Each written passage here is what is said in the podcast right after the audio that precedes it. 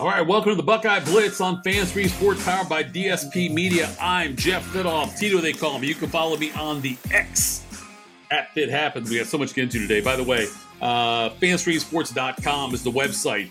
You can download the app, free app, Fan Stream Sports app, available for Apple and Android for round the clock programming on the go. The Fan Stream Sports app, go check it out. Uh, Fan Stream Sports Facebook group also out there. Interact with hosts and other fans or not or unfans if they want to bash us that's fine whatever. Go there and check it out though. A lot of great shows. Look we've just had the scott hamilton show.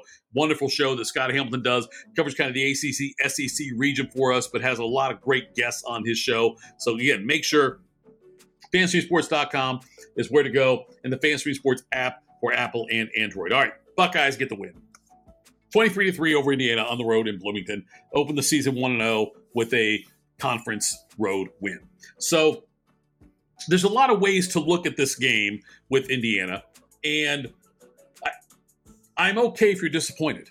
I'm disappointed too, as well, in the um, the fact that Ohio State. There were a lot of things that did not that they did not do well on Saturday against Indiana.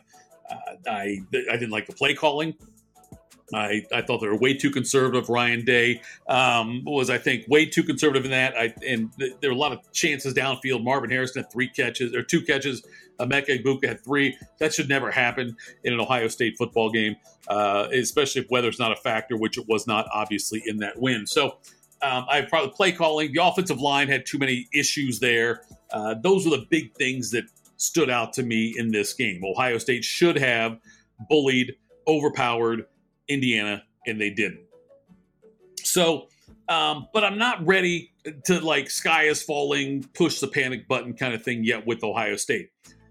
It, and there's ways you can compare the Ohio State performance. I know that like you know, uh, what was it? Uh, Oregon, I think, put up 81 points or whatever. You know, Oklahoma 70, whatever it was. All these different um, other schools had big first weeks.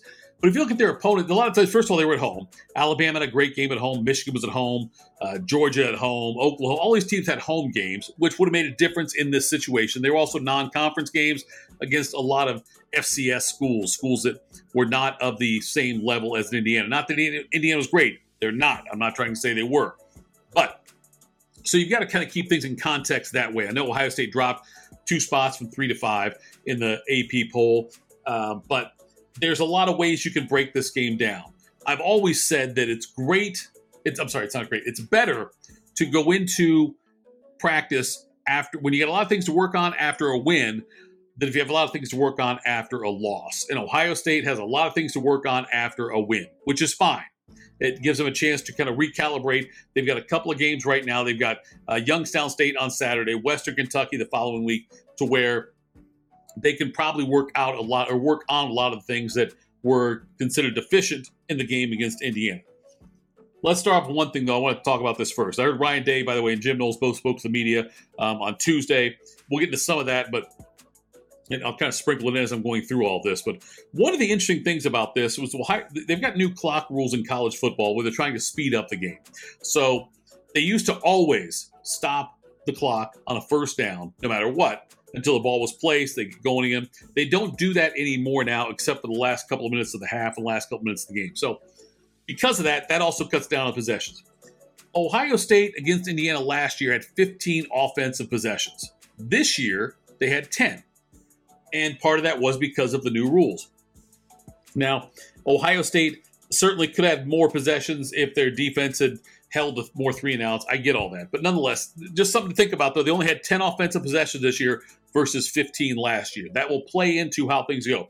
Should score more than 23 points. Totally understand that. Totally agree with that. A thousand percent. Um, the offensive line play, and even Ryan Day admitted this as well, but it was inefficient. I think is a word that uh, that Ryan Day used when he was talking about the offensive line. And Joshua Simmons a big part of that as well. Um, he the the San Diego State transfer had um, some missteps out there. There were too many times where Indiana's defense got, and I talked about this before my last podcast when I was looking at one thing I was going to watch for was when running backs had their first contact, and it needed to be not behind the line of scrimmage, but after the line of scrimmage. Too, but far too often, Indiana def- Indiana's defense was in the backfield for Ohio State before the running back got to the line of scrimmage. That was a problem. And Joshua Simmons' side of the line was a big issue there. They have to work on that. They're going to spend these next few weeks, next couple of weeks, really, I guess now, um, working with the rotations. What makes the most sense? There was there were too many. Uh, uh there was a third and two run, another third and two run where it just didn't work. And Ohio State's got to get better. And even Ryan Day acknowledged that in his press conference um, when he met with the media on Tuesday that they need to impose their will more at the offensive line position. That's what they have to do. No doubt about that. Uh, he did also say that um, Kyle McCord is going to start again, which no surprise there against Youngstown State. He wants to play Devin Brown more. Going into this uh, game against Indiana, the the belief was that Devin Brown would get significant snaps, and Kyle McCord ended up taking 64 of the 70 snaps. Uh, McCord got a few snaps into the first half, and then a few at the end of the game. Didn't throw the ball until the end of the game, and they acknowledged that he wants to get Devin Brown more snaps in this game, and I totally understand that. It makes perfect sense. The offense, again, very inefficient. Uh, Marvin Harrison, eight targets is all he had in the game uh, for the, the couple of catches. That, that's that should never happen. He was open downfield a couple of times, and McCord just didn't throw it out there to him. So either it was but by design or not. Uh, the I think that Kyle McCord played better than he's getting credit for, but certainly did not play great. Did not play great at all against Indiana. Um, when Ryan Day was asked about that, he says he's trying not to, dar- to draw hard lines with a starter quarterback. So, although Kyle McCord is the quarterback, he is a starting quarterback this week against Youngstown State. It still sounds like there's a chance that Devin Brown could take over the starter role at some point. We'll see what happens. I know that he wants. Um, I, I know that I know that Ryan Day wants to have an established starter in there. He doesn't want a quarterback looking over his shoulder all the time. So we'll see what happens with that. But um, a couple of guys that uh, graded out as champions. Uh, by the way, on the offensive line, the only offensive line that graded out as champion was Josh Fryar. That was according to Ryan Day in his press conference. Also, uh, another thing Ryan Day said that was also very encouraging. He said that nothing he saw on film, uh, he didn't see on film that isn't correctable. So it, it sounds like, in his opinion, Ohio State, it's not they didn't have the talent they just didn't execute the way they were supposed to, and things are correctable in there. Um, he did want to see better execution. He did say in that as well. Uh, Josh Proctor was uh, graded out as a champion as well on the defensive side.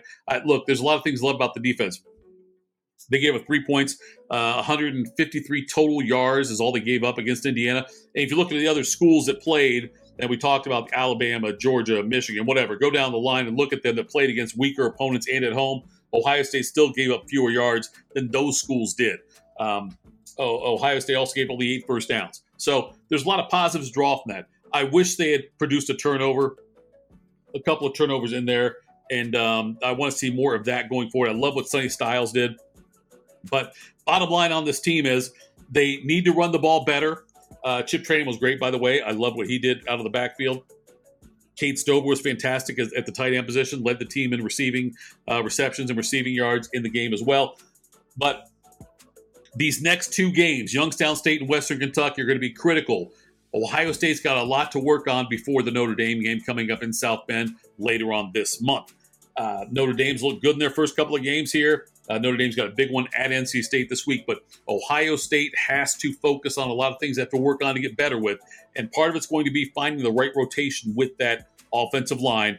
The play calling's got to get better, more creative. They had, they can't be afraid to take shots downfield. They seem to be afraid to do that a little bit um, on Saturday. So those are big things as well. Uh, I, I, love what the defense is doing. Again, I, it's it wasn't perfect, but it I, I, wouldn't give it an A plus. I give it an A though. The defense looked that good um, on Saturday against Indiana, and uh, Indiana will be uh, uh the next two weeks. The offenses will be weaker than they played Ohio State played than they did against Indiana, but they've got to get better and ready for Notre Dame.